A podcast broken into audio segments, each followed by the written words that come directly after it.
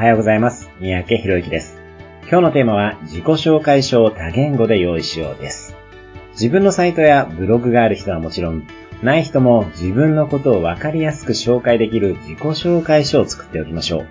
こういうサイトや自己紹介書があると、自分のことを人に伝えやすくなることはもちろん、誰かがあなたのことを他の人に紹介しやすくもなります。つまり、あなたが誰かを紹介してもらいたい時にも極めて便利になります。また、このような文章やサイトを制作してみることで、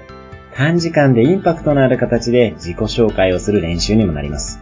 自己紹介書はできれば日本語だけでなく、英語でも用意しておきましょう。いつどんなチャンスが巡ってくるかわかりません。